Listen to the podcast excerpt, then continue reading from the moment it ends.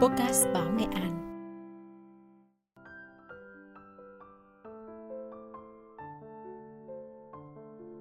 Các bạn đang nghe chuyên mục Vô sự nghề, Bài viết Nửa thế kỷ mơ một tiếng gọi cha không thành của tác giả Mỹ Hà qua dòng đọc của Hoài Thu.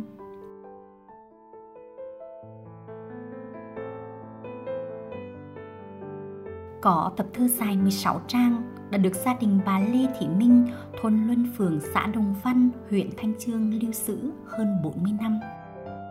Nhiều năm tháng đã đi qua, từng dòng chữ trong lá thư, từng lời chia sẻ được bà Minh và những người con của mình đọc đi đọc lại nhiều lần và lưu giữ cẩn thận. Bởi đó là những ký ức cuối cùng về người chồng, người cha của mình – phải đến gần đây, gia đình mới quyết định trao tặng lại cho Bảo tàng Nghệ An với mong muốn khi lá thư được đến với mọi người sẽ có một cái nhìn chân thực khác về cuộc chiến. Tập thư cũng vừa được giới thiệu tại cuộc triển lãm Ký ức thời hoa lửa và được ví như một phiên bản truyền ngắn Chiếc lược ngà của nhà văn Nguyễn Quang Sáng. Khác chăng, đây là một câu chuyện có thật với những người thật, việc thật để rồi, dẫu đã qua hơn nửa thế kỷ, cả người đã đi xa và người ở lại vẫn phải đau đáu với một niềm say dứt xót xa. Hơn 60 năm trước ở tuổi 16, bà Lê Thị Minh lên xe hoa với ông Nguyễn Trị Phước, một người thanh niên trong làng. Khi đó, ông Phước đã sắp xỉ 30, từng tham gia chiến tranh chống Pháp và chống Mỹ. Tình yêu ngày đó cũng không có những lời đường mật, không có những buổi hẹn hò. Họ nên vợ nên chồng bởi bà cảm phục ông, người anh thân thiết, gần gũi, giỏi giang, nhà chỉ cách nhau một sầu mùng tơi. Ông Phước cũng chính là bản thân của anh trai bà, thế nên sinh con đầu lòng, họ đặt tên con là Tuyết Mai, cũng chính là tên của cầu cưới nhau sinh con được một tuổi đáng ra ông phước đã có thể chuyển nghề bởi ông từng được cử đi học và đã được sự làm giảng viên ở trường trung cấp kỹ thuật 1 Hà Nội. Nhưng vì chiến tranh, vì tổ quốc còn mịt mù trong bóng giặc, ông một lần nữa sung phong đi bê, để lại vợ, con nhỏ và bộ mẹ già ở quê nhà. Ngày tiện ông ra trần, bà Minh còn nhớ rõ Tôi bồng Tuyết Mai và cùng mẹ của anh tiện anh ra đến đầu làng. Sợ tôi bỉn xỉn, anh đi nhanh lắm. Còn tôi thì cứ cổ đi chậm vì lòng muốn ở bên chồng thêm xăm ba phút. Phút chia tay, anh nắm tay tôi rồi nói Anh thương em vì em chưa va chạm sự đời mấy Nhưng em hãy yên tâm, anh đi hẹn ngày thống nhất trở về từ khi chồng vào Nam, bà Minh chỉ nhận được hai lá thư, trong đó có một lá thư không đọc được vì nhòe. Có lá thư từ khi gửi và khi đến tay người nhận kéo dài gần một năm. Năm năm chồng vào chiến trần, bà Minh từ một người chưa từng va chạm đã thay chồng chăm mẹ, chăm cha và chăm cả người em trai chồng. Trong gần ấy năm, bà cũng tiếp tục theo học phổ thông rồi đi học tiếp ở trường sư phạm để làm giáo viên trường làng được kết nạp đảng, làm bí thư đoàn, làm chủ tịch công đoàn trường.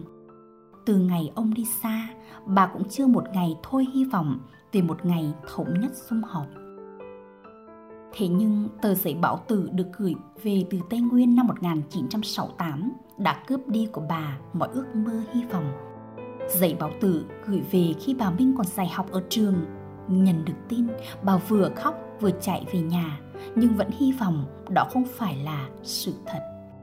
Đến khi vào đến sân, thấy nhà chật kín người, tuyết mai đang khóc nức nở, vậy là mọi hy vọng trong bà vỡ tan. Sau khi có dạy báo tử, lễ truy điệu liệt sĩ nguyễn trị phước được tổ chức ngay trong đêm tại nhà văn hóa xã. Qua bạn bè, gia đình cũng được biết, mộ liệt sĩ nguyễn trị phước được đồng đội chôn cất tại Pleiku từ ngày chồng ra đi, nuốt nỗi đau, bà Minh một mình chăm con, sống trong cảnh mẹ quả con côi. Riêng cô bé Tuyết Mai, ký ức về người cha của mình từ đó chỉ dừng lại ở tấm ảnh trên bàn thờ. Đó là hình ảnh một người lính mặc quân phục trẻ trung, phơi phới tuổi thanh xuân. Sau này góp nhặt nhiều sự kiện, bà Lê Thị Minh mới biết được chồng mình hy sinh ở chiến dịch Mậu Thân năm 1968. Thế nên năm 1973, khi nhận được lá thư tay, ngoài bìa thư gửi con Tuyết Mai, bà đã không tin vào mắt mình. Mở lá thư là những dòng chữ được gửi về từ một trại ăn dưỡng ở Quảng Ninh và người viết không ai khác, chính là người chồng đã mất. Trong thư, ông cũng cho biết năm 1968, ông bị bắt và đày ra nhà tù phụ Quốc. Khi Hiệp định Paris được ký kết, hai bên trao trả tù binh và ông được ra Bắc đi điều dưỡng ở Quảng Ninh vì bị thương và đánh đập dã man. Lá thư được gửi cho con gái bởi ông sợ sau 10 năm ông đi xa, 5 năm nhận tin báo tử, bà Minh đã lấy chồng. Sau đó gửi thư về gia đình, điều cuối cùng ông chờ đợi chỉ là muốn biết thông tin về con gái, cô bé mà đã 10 năm rồi ông chưa từng gặp lại. Ngày đó đọc thư ông, bà giận ông lắm, nhưng lại thương ông nhiều hơn. Biên lại thư cho chồng, bà Minh chỉ viết ngắn gọn. Hơn 10 năm nay tôi không đi đâu cả, tôi ở đây nuôi con thờ chồng. Nay anh cải tự hoàn sinh, tôi cất ảnh anh trên bàn thờ rồi. Có được lời nhắn nhủ, ông Minh như có thêm niềm tin để trở về làng. Vác chiếc ba lô quay lại quê hương, người ông gặp đầu tiên là bộ vợ cùng với lũ trẻ đang chơi trên triền ruộng. Xúc động vô cùng, ông hỏi bố, cha có nhận ra con không?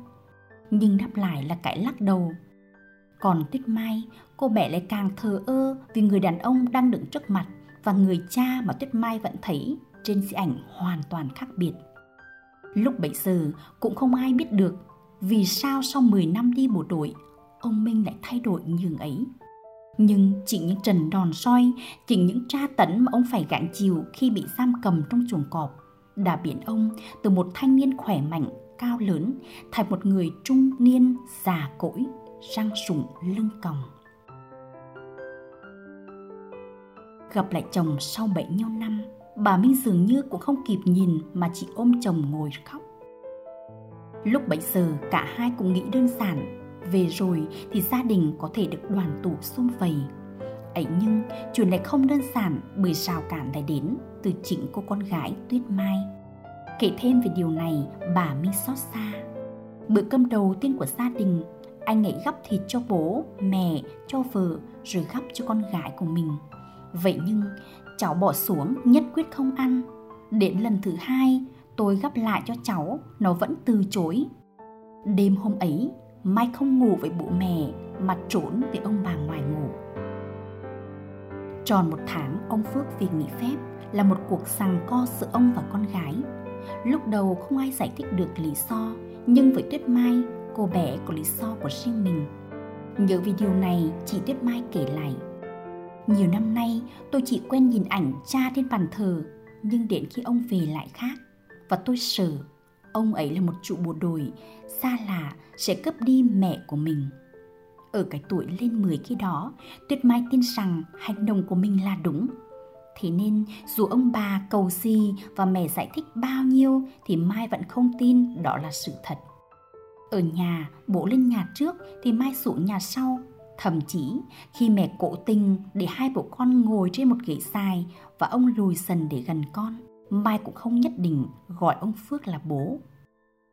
Đau đớn nhất là bà Minh bởi bà không biết đồng viên thế nào khi nhìn một người bố ngoài 40 vào sinh ra tử, chịu được lao tù, chịu được đòn soi nhưng lại ôm mặt khóc tu tu vì bất lực trước con gái. Điều duy nhất bà có thể lý giải cho ông đó là bởi chiến tranh.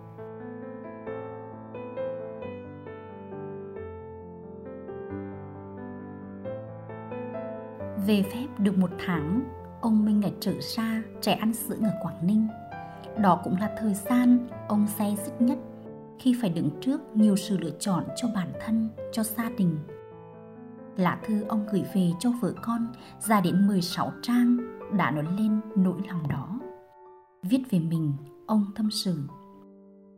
Minh, em yêu, đến nay anh đã chiến đấu trong quân đội, vào sinh ra tử đã 21 năm 2 tháng sức khỏe hiện nay có phần yếu đi nhiều, tuổi đời cũng đã lớn mà tương lai con cái quá ít ỏi. Đời sống vật chất gặp nhiều khó khăn. anh đã đề đạt ý kiến với tổ chức xin được về hưu, nhưng thực tế trước mắt là gì? Lúc đó anh sợ nhà, còn em hàng ngày đến trường dạy học, theo hướng một người đi lên, còn một người dẫm chân tại chỗ. Ở đơn vị, ngồi với đồng đội, nỗi buồn của một người cha bị con từ chối lại đớn đau gấp bội. Minh em, mỗi lần ngồi chuyện trò với bầu bàn họ kể chuyện tình cảm về con cái của họ. Em có biết anh nghĩ gì và làm gì lúc đó không? Anh đã quay mặt gạt nước mắt khi liên hệ đến con mình đối xử với mình trong những ngày qua, rồi lặng lẽ xa đi để khỏi phải chứng kiến cái bất công tự nhiên ấy. Nỗi nhớ mong con, có khi cùng biến ông thành người ích kỷ Đến nỗi, mỗi lần anh nhìn thấy tấm ảnh của con chụp chung với các chủ bộ đội, mà lòng anh phải phát ghen lên vì tình cảm ấy. Sự bất lực cũng khiến ông phải thốt lên. Anh nghĩ rằng nếu Tuyết Mai không quen gọi anh bằng cha, thì anh sẽ vui lòng cho phép Tuyết Mai gọi anh bằng chủ bộ đội để chủ bộ đội được bầu bản bên cháu Tuyết Mai dăm ba phút cho đỡ tủi lòng. Có lẽ cũng bởi suy nghĩ ấy, bởi một ước mơ được có một tấm ảnh có anh, em và con để làm kỷ niệm sau chuỗi ngày đau khổ mà ông Minh đã trở về. Ông trời cũng thương cho ông bà nên về được một năm thì bà hoài thai và có thêm một người con trai. Chỉ có điều với Tuyết Mai, ông mãi mãi xa lạ. Nỗi đau cứ rằng sẽ mãi cho đến khi ông nhập viện và một năm sau ra đi vì vết thương tái phát đó là một ngày vào tháng 11 năm 1975, vài tháng sau khi đất nước hòa bình.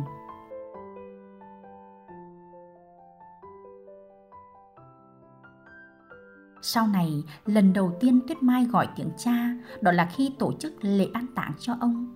Và rồi tiếng cha ấy vang vòng và mãi không có người đáp lại. Tròn 45 năm, ông Nguyễn Trí Phước ra đi, đã rất nhiều lần chị Tuyết Mai tự vẫn lòng mình và ăn năn về những điều giải dột khi còn nhỏ. Sau này chỉ có dịp trở lại Phú Quốc, gặp được những đồng đội cũ cùng thời với ông, mới biết hơn về người cha anh dũng của mình. Rằng liệt sĩ Nguyễn Trị Phước từng là một người tù kiên trung, một người anh mẫu mực, được anh em bản tù tị nhiệm bầu làm bị thư chi bố rằng người tù cách mạng đó không ngại hiểm nguy, không sợ đòn soi đã đứng ra giải chữ, tổ chức nhiều hoạt động ý nghĩa trong lao tù. Người đó cũng vì bảo vệ cách mạng mà bị nhốt xuống chuồng cọp, 4 tháng lao lực dưới sự tra tấn dã man của bọn cai tù. Nhớ về cha, biết ơn cha, sau này những người con của liệt sĩ Nguyễn Trí Phước đều trưởng thành và có những thành công nhất định trong công tác. Ký ức về những ngày xưa cũ cũng được gia đình nhắc lại thường xuyên bởi đó là một phần của quá khứ một phần của chiến tranh và càng nổi tước về quá khứ họ lại càng trân quý yêu thương hơn những ngày hòa bình. Tập thơ của liệt sĩ Nguyễn Trí Phước và câu chuyện thứ hai, Chiếc lực ngà, hiện cũng đang được lưu giữ và trưng bày ở Bảo tàng Nghệ An. Đó cũng là những trang viết sinh động, ghi lại một khía cảnh khác của cuộc chiến ở đó, không chỉ có máu, không chỉ có sự hy sinh, mà còn có cả sự mất mát, thiệt thòi và có cả những nỗi đau mãi mãi không bao giờ bù đắp được Bài viết Nửa thế kỷ, mơ một tiếng gọi cha không thành của tác giả Mỹ Hà đã khép lại. Cảm ơn quý vị và các bạn đã quan tâm theo dõi. Xin chào tạm biệt và hẹn gặp lại.